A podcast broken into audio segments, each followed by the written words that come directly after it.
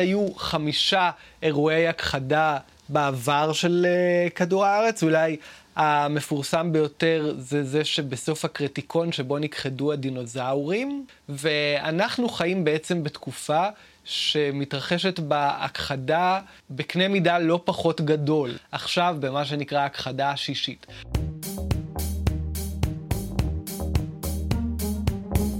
המצב הפוסט-אנושי, אקטואליה בראי העתיד. פודקאסט על טכנולוגיה, תרבות ורוח, עם דוקטור כרמל וייסמן. מה אם אומר לכם שההכחדה השישית של החיים על פני כדור הארץ מתרחשת עכשיו, ממש ברגע זה? בקנה המידה היקומי מדובר ברגע אחד, אבל בקנה המידה האנושי, הרגע הזה אורך כמה מאות שנים, אז קשה לנו לשים לב שהאסטרואיד כבר היכה, מה שנקרא. אנחנו מודעים לבעיה האקולוגית, אבל יש סיבה שאין לנו יכולת לתפוס אותה באמת, או לפתור אותה אפילו. ההתרחשויות הן בקנה מידה פוסט-אנושי, והממשק של זה עם חיי היומיום האנושיים הוא מתעתע. ומאותו מקום בדיוק קל לבטל את זה ולחשוב שאולי ההשפעה שלנו לא כזאת גדולה כמו שנדמה לנו. כל הדבר הזה מתרחש מתחת לרדאר שלנו. נעסוק גם ביחסים המורכבים בין אקולוגיה לטכנולוגיה, ונשאל כיצד אחד הגורמים המרכזיים לבעיה יכול להיות גם התקווה לפתרון. לשם כך נמצא איתי היום דוקטור עופרי אילני, היסטוריון של הרעיונות במכון ון ליר, וכותב הטור תחת השמש בעיתון הארץ. אז בואו נתחיל. All right, uh, lift off and the clock has started. בתקופת המלחמה הקרה היה כמובן מתח גרעיני אה, מול אה, ברית המועצות וגם מול סין. מה הוא התבקש אה, להגיב על השאלה של סכנת המלחמה הגרעינית עם ארצות הברית. והוא אמר בעניין הזה את הדברים הבאים: ארצות הברית לא יכולה להשמיד את האומה הסינית עם המאגר הקטן של פצצות אטום שיש לה. וגם אם הפצצות של ארצות הברית היו חזקות עד כדי כך, שכאשר היו מטילים אותן על סין, הן היו קודחות חור לכל עומקו של כדור הארץ, או אפילו מפוצצות אותו לגמרי, לא הייתה לזה כמעט שום משמעות בקנה המידה של היקום בכללותו. המין האנושי יגיע גם הוא לקיצו יום אחד. כאשר התיאולוגים מדברים על סוף העולם, הם פסימיסטים וזורעים חרדה בליבות האנשים. אנו אומרים שסופו של המין האנושי יוליד משהו מתקדם יותר ממנו. המין האנושי הוא עדיין לא יותר מילד. אז תסכימי איתי שזה חתיכת אה, אה, פוסט-הומניזם אה, מבהיל למדי ואפוקליפטי למדי. בסך הכל שינוי האקלים הוא כנראה אירוע קטסטרופלי אה, בהיסטוריה של האנושות, אבל אה, אם אנחנו שואלים מה המשמעות שלו בהיסטוריה של כדור הארץ או של היקום, קנה המידה הוא לגמרי אחר. ונדמה לי שאחד המאפיינים של המושג הזה, אנתרופוקן, שעוד נדבר עליו, הוא באמת אה, הרחבת המבט הזאת אה, למין מבט של היסטוריה עמוקה שהיא מעבר להיסטוריה האנושית. כן, בעצם היסטוריה פלנטרית, גיאולוגית. ההיסטוריה של כדור הארץ היא בת מיליארדי שנים. נהוג לחלק אותה לעידנים שונים, שכל אחד מהם נמשך מאות מיליוני שנים. האדם הופיע בזירה הזאת רק לפני כשניים וחצי מיליון שנה. המין האנושי הוא אפילו לא ילד בקנה המידה הזה, הוא בקושי אמבה. ולמרות זאת, יש הטוענים שצריך לקרוא לעידן הנוכחי על שמנו, עידן האנתרופוקן. איך זה יכול להיות? המושג אנתרופוקן נתבע אה, לפני יותר מעשור, בעצם על ידי אה, כימאים ומדענים פלנטריים, כלומר לא, מאנשי, לא על ידי אנשים מתחומי מדעי הרוח והחברה, אלא מתחומי מדעי כדור הארץ, כשהעיקרון שלו הוא כזה, לתקופות הגיאולוגיות יש שמות, כן? מי שמכיר את, את ההיסטוריה הגיאולוגית, אפילו בטיולים אה, בארץ, מכיר אולי איאוקן, פלייסטוקן, אנתרופוקן, הוא עידן האדם.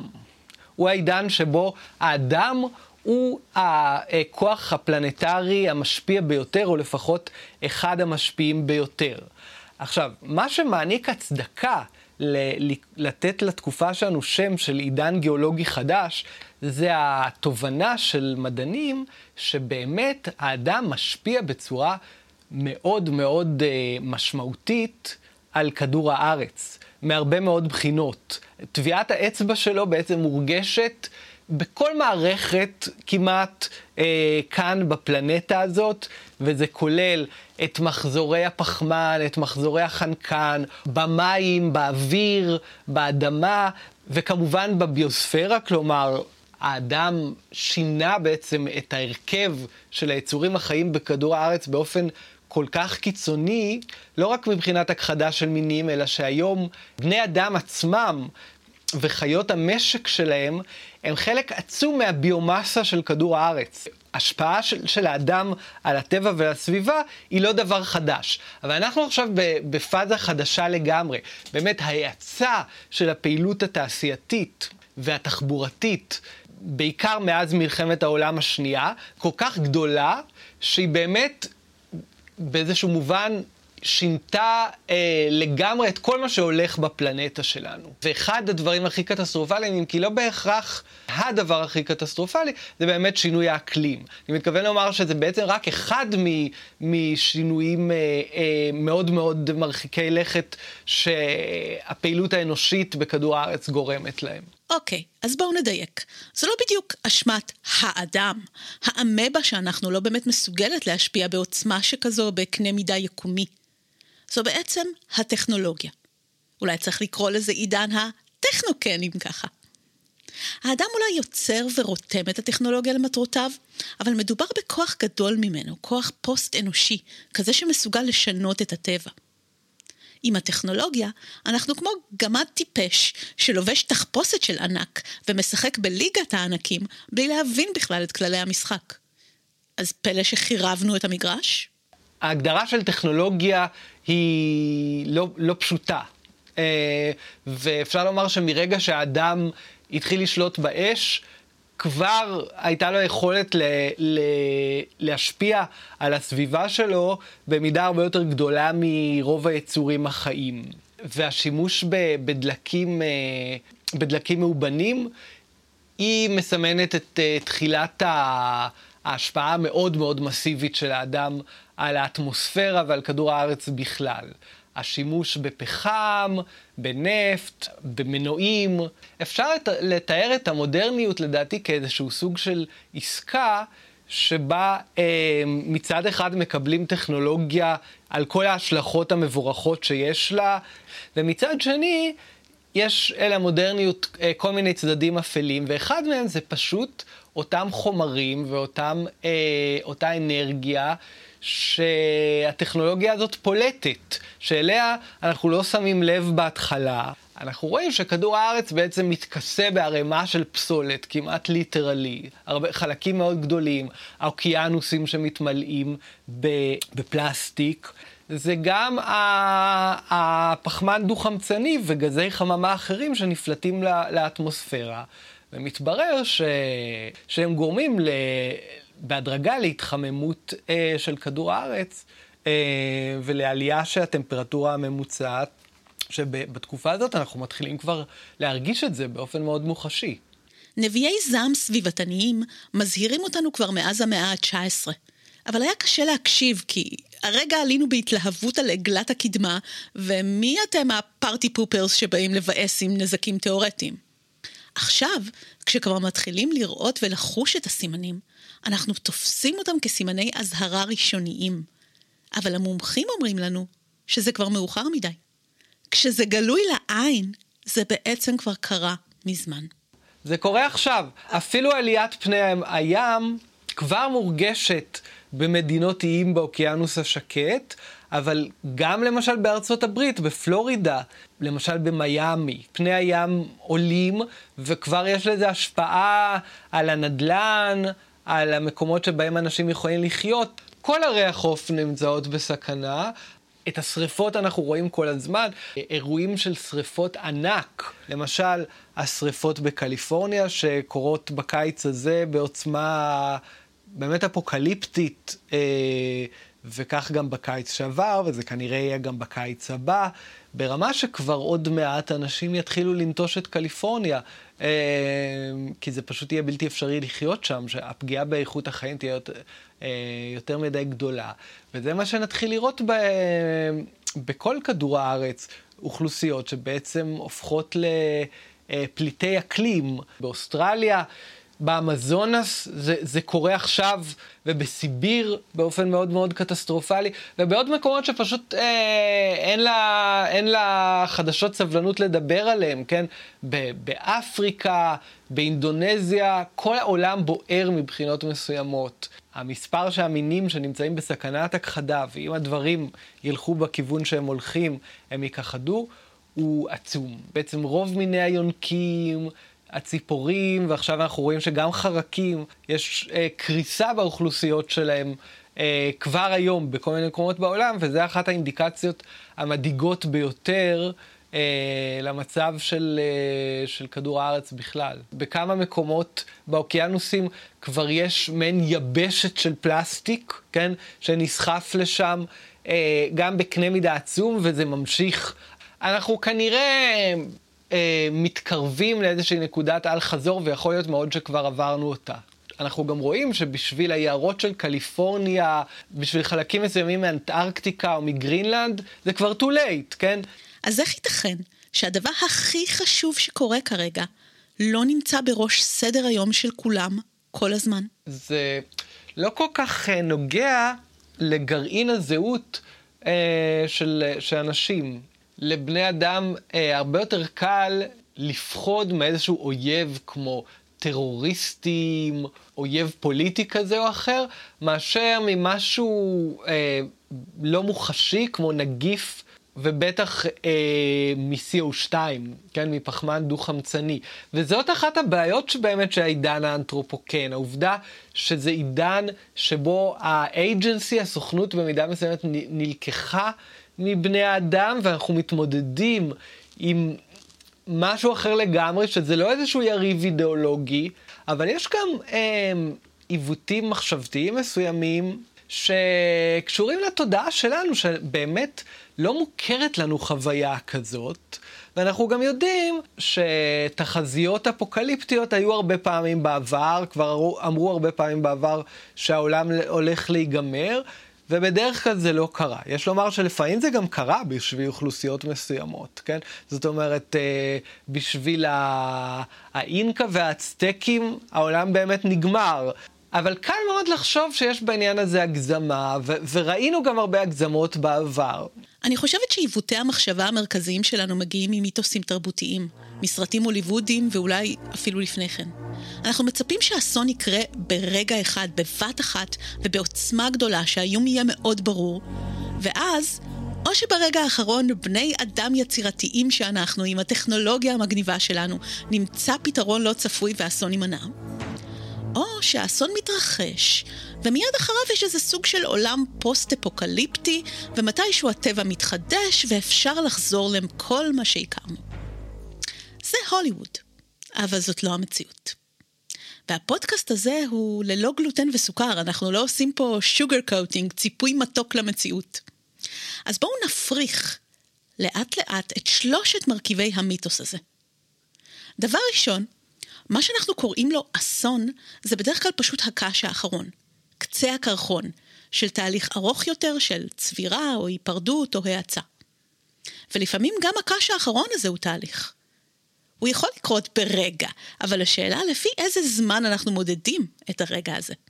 אלגוריתמים ומידע במחשב, למשל, חיים בממד זמן שונה משלנו.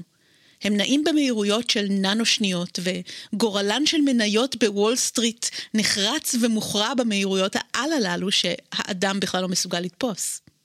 המהירות הזאת זה צד אחד של הפוסט אנושי. אבל יש גם את הצד השני, האיטי להחריד, מה שנקרא זמן הקרחונים, ה-glacial time. הזמן שתואם את קנה המידה של היסטוריית כדור הארץ. יש כל מיני אירועי הכחדה שיש להם אה, אה, אפקטים שונים. מטאור זה באמת אירוע מאוד מאוד אה, אה, פתאומי, אבל גם הפעילות האנושית ומה שאנחנו עושים בקנה מידה של תולדות כדור הארץ, זה רגע. אנחנו בסך הכל בתוך כמאה שנה אה, שינינו באופן כל כך קיצוני את, אה, שוב, הרכב החיים בכדור הארץ, ובמושגים גיאולוגיים זה, זה שנייה. אז מבחינתנו רגע כזה נכווה בסלואו מושן, או אפילו נדמה כהיעדר תנועה. אז הפצצה כבר התפוצצה, ואנחנו חיים בהדף, אנחנו חיים את ההדף, אנחנו פשוט לא בנויים לתפוס את זה חושית. כשחוויית הזמן שלנו שונה, אנחנו כאילו חיים בממד אחר ממש. ואני חושבת שהדבר שהכי קשה לנו לתפוס כאן זה את היעדר הסוכנות שלנו. שאין באמת שום דבר שאנחנו יכולים לעשות כבר, אחרי שזה קרה. אני חושב שפתרונות ברמת היחיד הם באמת לא כל כך מועילים. כשאני קונה איזה משהו ומבקש ש... אה, שלא ייתנו לי את זה באיזושהי אריזה עם המון המון פלסטיק, הרי זה בטל בשישים, זה בטל בהרבה יותר משישים, זה בטל ב-60 בילי... ביליון, כן? באיזשהו מובן זה איזושהי מחווה להראות שאנחנו, שאכפת לנו מה... מכדור הארץ שאנחנו חיים בו, כן? השינוי צריך להיות ברמה הרבה הרבה יותר uh, מז'ורית, ברמת מקרו, אבל גם את הדבר הזה קשה מאוד לראות איך עושים. הצעדים שנדרשים באמת בשביל לעשות שינוי אפקטיבי הם עצומים, הם כמעט בלתי נתפסים. מדובר לפעמים לפחות על אה, הפיכה של חצי מכדור הארץ למשל למעין ריאות ירוקות, מעבר לטבעונות, ויתור על טיסות, ואפילו אולי אה, אה, ויתור על תאורה מלאכותית, על, על חימום, חוץ מבמקרים מאוד קיצוניים. זאת אומרת, בעצם ירידה מאוד מאוד קיצונית ברמת החיים, ואני חושב שמי שטוען שאפשר להימנע מזה, כנראה משקר.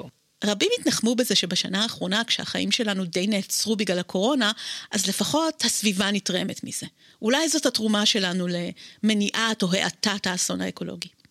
צר לנו לבאס אתכם גם כאן. לא רק שזה מעט מדי ומאוחר מדי, אלא אפילו ייתכן ששנת הקורונה תזיק יותר מאשר תועיל במובנים מסוימים. אה, אנחנו לא הולכים בכיוון הזה, ולמעשה הפליטות שלנו רק עולות. אפילו בתקופת הקורונה, יש ירידה מאוד מאוד חדה, שאולי הייתה נראית בלתי נתפסת רק לפני אה, שנה, אבל עדיין לא במידה מספיקה בשביל באמת לבלום אה, התחממות קטסטרופלית. זאת ירידה שאי אפשר היה להשיג באמצעות סתם הסכמות או איזה שהם... אה, כן, אה, רצון טוב של אה, כל מיני אזרחים אה, בעלי מודעות אקולוגית. אבל היא לא מספיקה בכל מקרה, ויש להניח גם שברגע שבו המגפה תסתיים, אז אנחנו נחזור לסורנו ונעשה בדיוק את אותו דבר.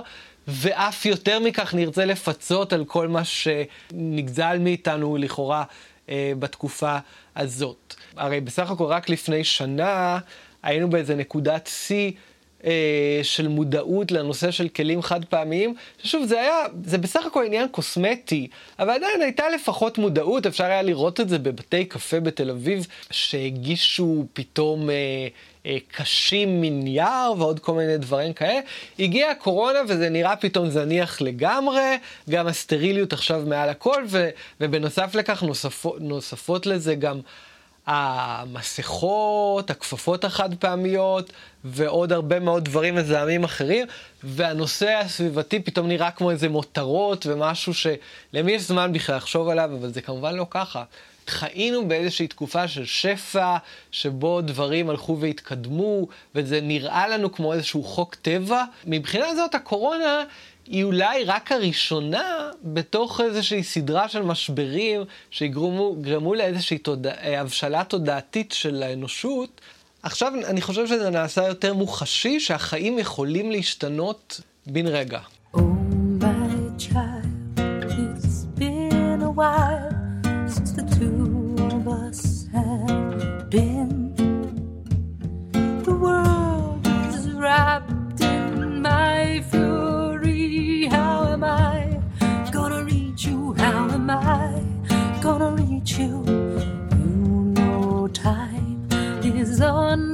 suicide point to you. Just another disease. In a moment, I could rip the empires you built. How am I gonna reach you? How am I gonna reach you? Earth speaks up. כדור הארץ משמיע קול דרך דניאל טיילר פונקי, זיכרונו לברכה, בקולה של עליזה חווה. הקליפ המלא של השיר המדהים הזה נמצא בתמלול של הפרק.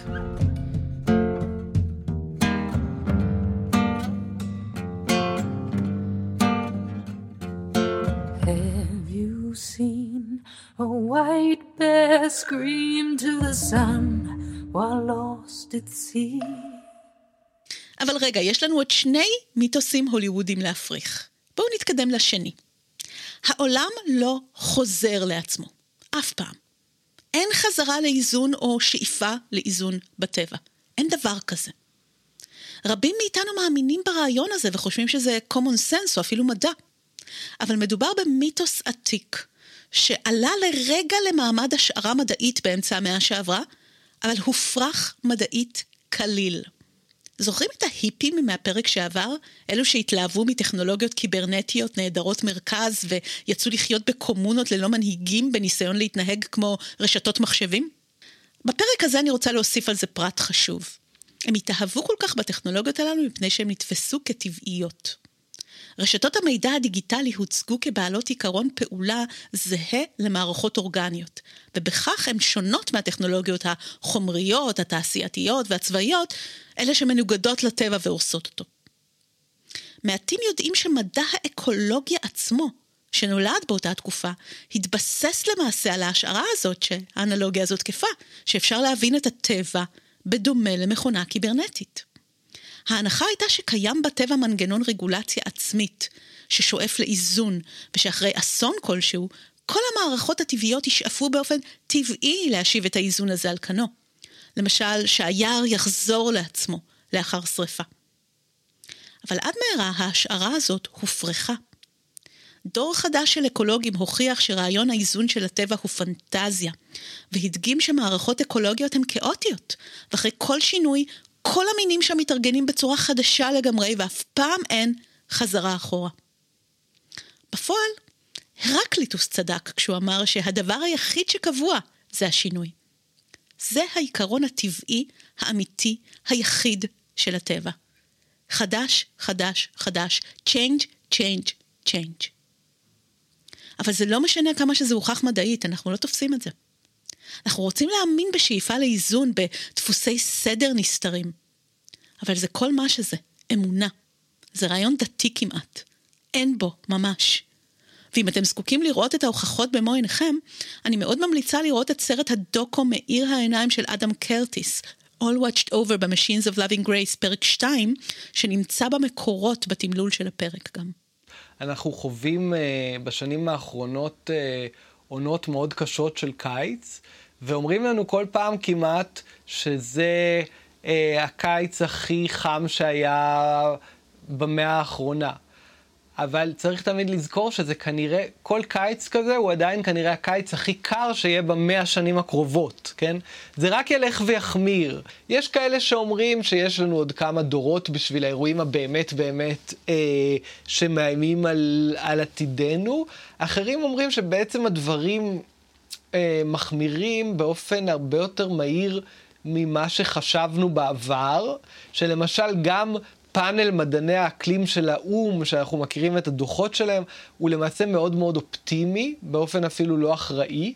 דווקא גורם האי-ודאות ילך ויגבר. זאת אומרת, היציבות שהייתה, בסך הכל, מזג אוויר הוא פועל לפי איזה שהן תבניות שמוכרות לנו, אה, בעצם תיעלם. אפשר לגזור מזה משהו גם לגבי הקורונה, שאנשים מחכים שנחזור כבר לבתי הקפה ולטיסות לחו"ל, שהחיים יחזרו למה שקראנו לו לפני שנה נורמלי. אבל האם כבר התחלתם להבין שאולי החיים אף פעם לא יחזרו לשם באמת, בדיוק כמו שהטבע אף פעם לא חוזר לעצמו? שאולי הסגר והמסכות והדברים שמעצבנים אותנו היום זה סוג של שפע שעוד נתגעגע אליו ביחס למה שמצפה לנו? שום דבר לא יחזור לנורמליות. כדור הארץ רק ילך וימשיך ויתחמם באלפי השנים הבאות. אפילו אם המין האנושי ייכחד לחלוטין, אז עדיין כדור הארץ ימשיך להתחמם רק בגלל הפחמן שכבר קיים באטמוספירה. השאלה איך אנחנו מתמודדים ואיך אנחנו באיזשהו מובן שורדים בתוך סביבה יותר עוינת. Uh, הרבה פעמים התחזיות עוסקות נגיד באמת בשנת 2100, אבל מצד שני אנחנו רואים שדברים חמורים מאוד קורים כבר עכשיו, ובטח יקרו תוך חמש או עשר שנים.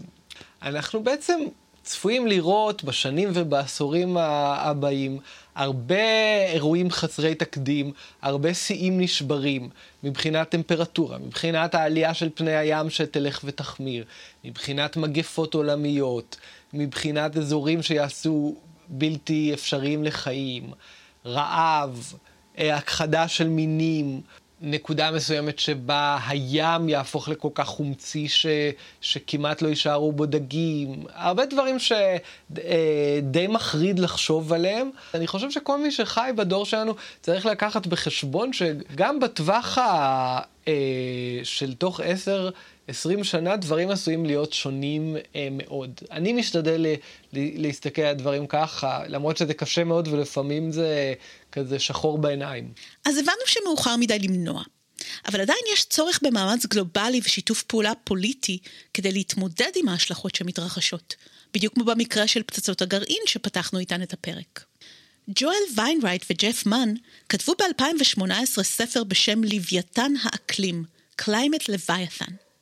הם הציעו שבדיוק כמו שהגוף המדיני התארגן בעבר כדי להתמודד עם מצב הטבע שתואר במסה הפוליטית לוויתן של תומאס הובס, גם היום אנחנו זקוקים ליצור גוף פוליטי גלובלי כדי לפעול כיחידה אחת מול קנה המידה העצום הזה של המשבר האקולוגי.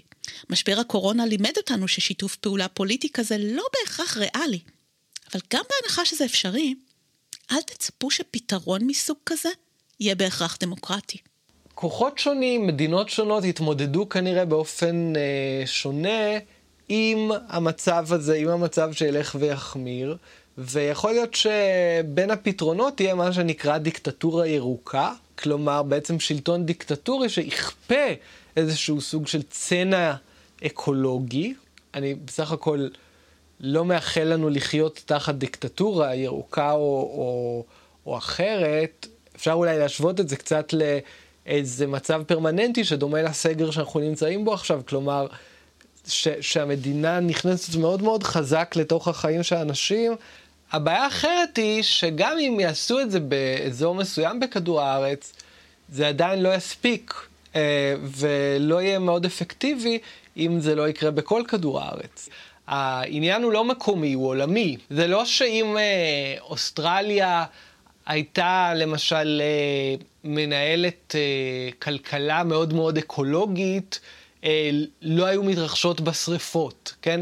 כי כל עוד ארצות הברית וסין ועוד הרבה מקומות אחרים בעולם בעצם פולטות המון פחמן, אז גם מקומות שהיו כאילו, אפשר לומר, מאוד ילדים טובים, ייפגעו. זה מה שהופך את העניין לטרגי, ואף יותר מכך, אה, שבעצם דווקא מדינות בדר... בדרום הגלובלי שתרמו הרבה פחות לפליטת הפחמן, כי הן פחות מתועשות, הן אלה שהכי נפגעות. ולהגיע להסכמה כלל עולמית על דבר כזה, זה נראה לי אה, מאוד מאוד קשה. מאוד קשה לראות איך האנושות מקבלת על עצמה את ההגבלות האלה, שבאיזשהו מובן כל כך מנוגדות לטבע של, ה... של רעיון הקדמה, בטח של הקפיטליזם וכן הלאה, אה, דרך איזשהו מנגנון פוליטי.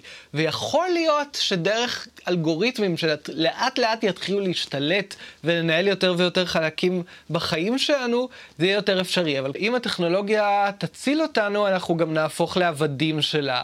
אפשר להשוות את זה, לצורך העניין, למעצמות העל, ברית המועצות וארצות הברית, במלחמת העולם השנייה. המעצמות האלה הצילו את אירופה מהנאציזם, אבל המחיר היה די ברור שהן קובעות את הכללים אחר כך. אז אם אנחנו למשל נעניק את המפתח לפתרון לחברות הטכנולוגיה, או אפילו ל, לרובוטים עצמם, אז יש לזה גם מחיר. הם יחליטו על כל פליטה של פחמן ש... או, או, או פעילות אחרת שתיעשה, אבל האג'נסי, הסוכנות, אה, תיגזל מאיתנו. אז שוב יש כאן איזשהו סוג של עסקה עם השטן, כן? כמו שאמרתי שהמודרניות בכללותה היא עסקה עם השטן, אז כאן אנחנו פונים שוב לאיזושהי עסקה שתציל אותנו מזה, ואנחנו מגדילים את ההימור. יזמי הטכנולוגיה חוששים כרגע מבינה מלאכותית הרבה יותר מאשר ממשבר אקולוגי. אנחנו לא רואים אף יזם מדבר על זה או מחפש פתרונות לזה. וזה מסקרן בעצם. למה? אם הייתי יכול להיכנס לתודעה של אה, צוקרברג, מסקרן אותי אה, מה הוא חושב על שינוי האקלים, ומה הוא חושב לעשות לגבי זה, כי בסופו של דבר, אפילו מבחינת המודל הכלכלי של פייסבוק, יהיה לזה השלכות, אם... בטח אם אנחנו נכחד, כן? יכול להיות שבאמת אנשי טכנולוגיה רואים את הדברים באופן אחר, כי באמת אנחנו רואים שאחד המאפיינים של התקופה שלנו זה שהמון דברים מידרדרים, אבל יש תחום אחד עיקרי שהוא בביטחון עצמי עצום והוא רק גדל וגואה, שזה באמת הטכנולוגיה. אנחנו רואים את זה גם בבורסה, כן? בעוד מי, מי שמסתכל על האקולוגיה רואה קטסטרופה ורואה אפוקליפסה, ברוני הטכנולוגיה מסתכלים בכלל לכיוון של גאולה, של איזה משיח שמגיע בדמות הסינגולריות, ו, וקשה לראות איך הדברים התיישבו אחד עם השני, כן? שמצד אחד מבטיחים לנו איזה, איזה התגברות על האנושי, איזה צורת קיום שבכלל משוחררת לחלוטין כמעט מכל מגבלה, ומצד שני, קריסה עד כדי הכחדה, או לפחות חיים באיזה תנאים אומללים שיגרמו לנו להתגעגע לתקופה שבה אנחנו חיים עכשיו. יכול להיות שהדברים יבואו אה, ביחד, אחד עם השני, כן? זאת אומרת שבשביל אוכלוסיות מסוימות העתיד הוא קטסטרופה, ובשביל אחרים, בדרך כלל אלה שיש להם כסף ונגישות וכוח, הם, הם יהפכו, כמו שיובל נוח הררי קורא לזה, לאלים. זאת גם אולי הצורה שבה קפיטליזם עובד, שכל משבר הוא הזדמנות. לפעמים ברמה שהיא אפילו ממש מחרידה, כן? אה, אוקיי, יש איזה קטסטרופה במקום כלשהו, אז אה, המחיר של העבודה שם ירד ואפשר יהיה לבנות שם מפעלים. בכל זאת, אם מסתכלים על זה ברמה גלובלית של קטסטרופה שבעצם תנפץ את הציוויליזציה המרושטת, אז נדמה לי שזה לא כל כך סימפטי אפילו בשביל חברות הטכנולוגיה, שבכל זאת מתבססות על, ה, על הגלובליזציה באיזושהי צורה. זה נראה לי זמן טוב להפריך את המיתוס ההוליוודי השלישי. דאוס אקס מקינה. פתרון ברגע האחרון. טכנולוגיה יצירתית ומפתיעה שתגמד את הבעיה לממדי החור באוזון שפתרנו בהצלחה בעבר. יזמי טכנולוגיה רבים הם פשוט אופטימיים, הם מאמינים במיתוס השלישי שהטכנולוגיה תגאל אותנו בצורה זאת או אחרת. במידה רבה הם ממשיכים את האמון שנתנו ההיפים בטכנולוגיות המידע ותופסים אותם כיותר אקולוגיות. אבל אם חשבתם שלהיות באינטרנט ולאחסן בענן שומר על הסביבה, יש לי שוב חדשות מבאסות בשבילכם. האינטרנט הוא פיזי ונוכח מאוד על פני כדור הארץ. הענן הוא חוות שרתים, שרתים זוללי אנרגיה, והפלטפורמות הגדולות לעיתים קונות לעצמם משאבי טבע כדי להפיק את האנרגיה הזאת. וכרגע הזיהום של החוות הללו הוא בסדר גודל דומה למדי לתעשיית התעופה כולה. בכל פעם שאתם מתעצלים להקליד כתובת ופשוט שמים אותה בשורה של הגוגל, הפעולה החישובית הזאת שנעשית בשנייה מפעילה המון מחשבים ברחבי העולם, וכל חיפוש כזה בגוגל משחרר פחמן דו-חמצני לאטמוספירה. יש אפילו אתר שמראה לכם בזמן אמת כמה ואיך זה קורה. וזו רק דוגמה אחת. קודם כל, המתכות אה, שבהם משתמשים, אה, צריך לכרות אותם מאיפשהו, ויש לזה אה, נזק סביבתי מאוד מאוד גדול, אה, למשל בכל מיני מקומות באפריקה. העניין של טכנולוגיה דיגיטלית הוא לכאורה יחסית חסכוני, אבל בהיקפים שבהם הוא קורה היום, יש לו טביעת אצבע סביבתית עצומה. וגם האנרגיה שזה גוזל, ו- ובעיקר למשל הקירור של השרתים, מבחינות מסוימות אפשר לומר שככל שהעולם הדיגיטלי מתרחב ומסתעף, אה, העולם הממשי הופך לאיזשהו סוג של פח זבל שלו.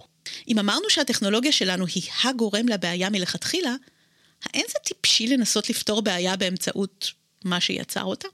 עופרי טוען שלא. ושיש לטכנולוגיה יכולת להיות גם חלק מהבעיה וגם חלק מהפתרון. יש כאלה שטוענים שלראות בטכנולוגיה את הפתרון זאת איזושהי חשיבה מגית. אה, טכנולוגיות בעיקר לקשירה של פחמן שנמצא באטמוספירה, איזה מין פיקס כזה, כן? לבעיה הזאת. ואני חושב שהם חלקית צודקים, אני לא חושב שיש פתרון פלא.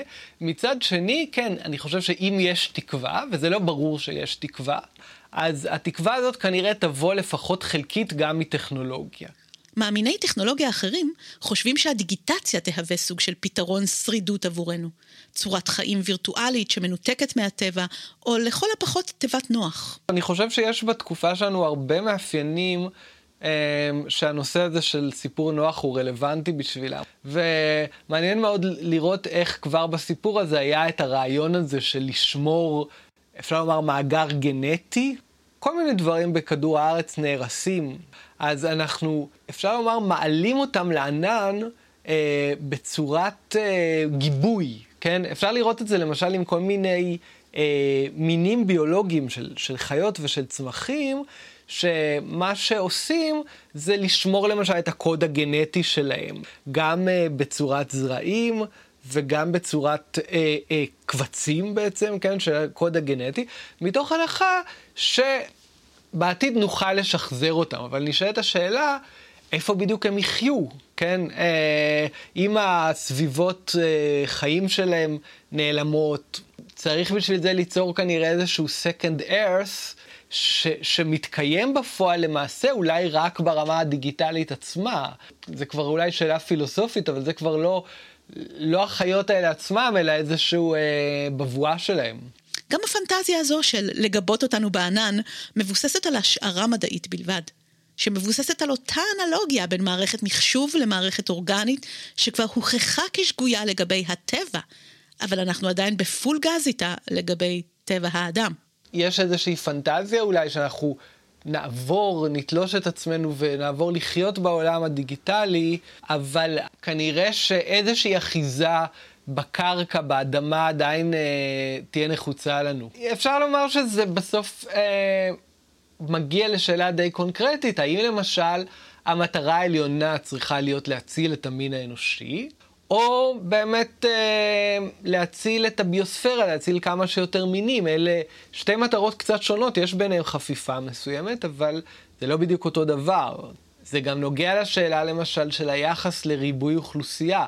אנשים שבאים מגישה יותר הומניסטית, אומרים שלדבר למשל על צמצום אוכלוסייה, זה, זה מסוכן, זה, זה אנטי-הומניסטי, זה מזכיר כל מיני משטרים אפלים בעבר. מקור אחר לאופטימיות הוא המחשבה שהטכנולוגיה שלנו היום עשויה מחומרים טבעיים יותר, או כמו טבעיים, ומסוגלת לחקות את הטבע כל כך טוב, שאולי היא יכולה להחליף אותו. אז אם נהרוס את הטבע, אל תדאגו, נבנה לכם טבע מטכנולוגיה. יהיה טבע גרסה 2.0. האמנם?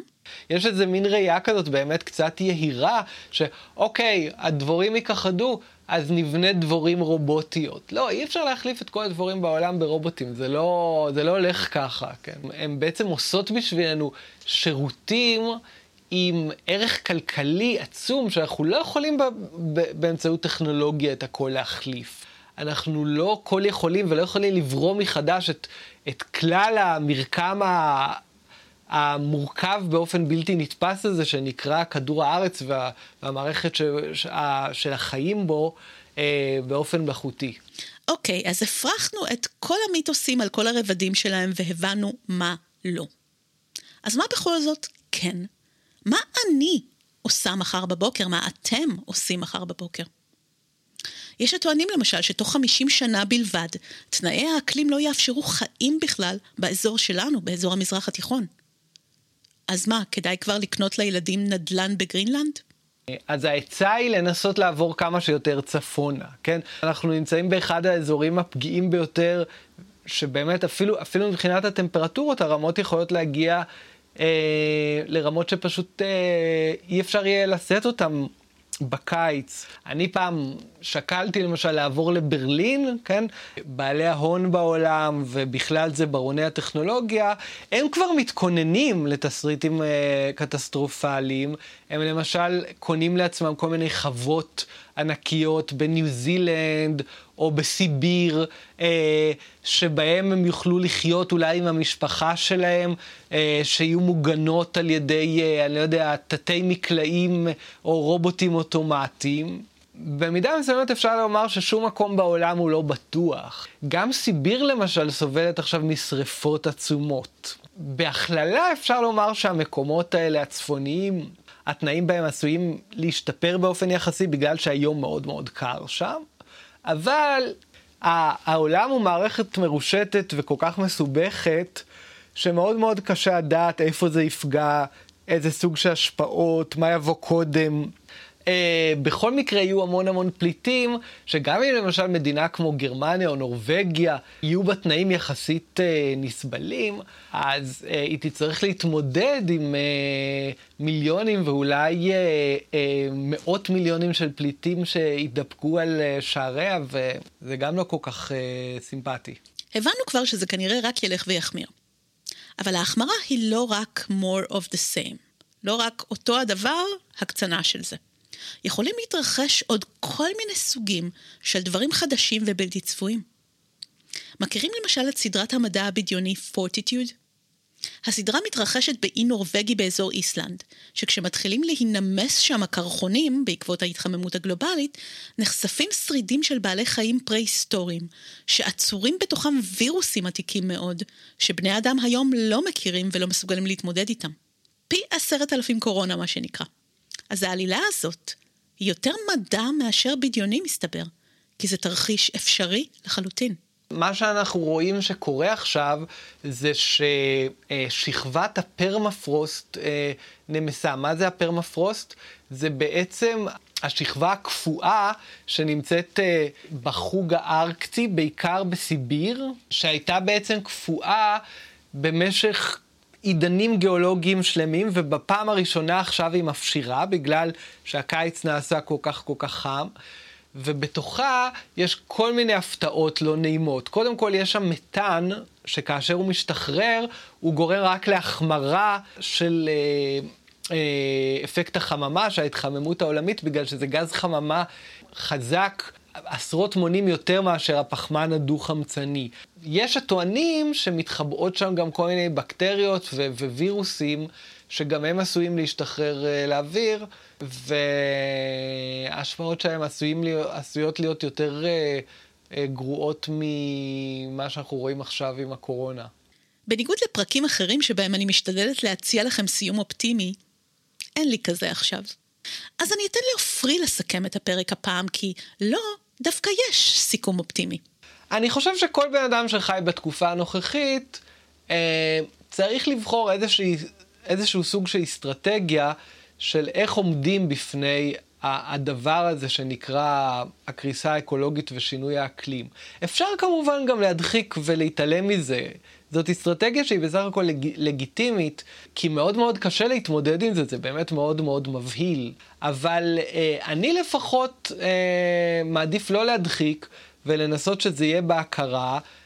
ולזכור שכן, אנחנו יצורים חולפים, ויכול להיות שאפילו הציוויליזציה שלנו אה, תחלוף מהעולם מתישהו. החיים בכדור הארץ כנראה ישרדו, כן?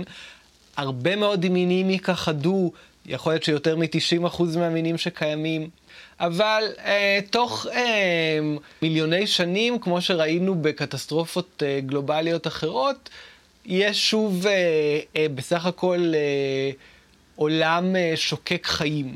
אבל צריך לזכור שאף אחד לא מבטיח שאנחנו נהיה חלק מהפתרון. בכלל לא ברור שאנחנו, בני האדם, נעבור את זה בשלום. כן, החולה מת, אבל היי, הווירוס שרד. נראה לי שאפשר לקרוא לזה אופטימיות פוסט-אנושית. אז עד כאן להפעם. אל תשכחו לדרג את הפודקאסט ואולי אפילו לכתוב לו review ב iTunes או באפליקציית הפודקאסטים של האייפון, זה הדבר שהכי עוזר לנו להיחשף לקהלים חדשים. ואל תיכחדו לכם לבד בחושך. בואו לפייסבוק או לאינסטגרם של הפודקאסט ונעבור את זה ביחד. להשתמע בפרק הבא.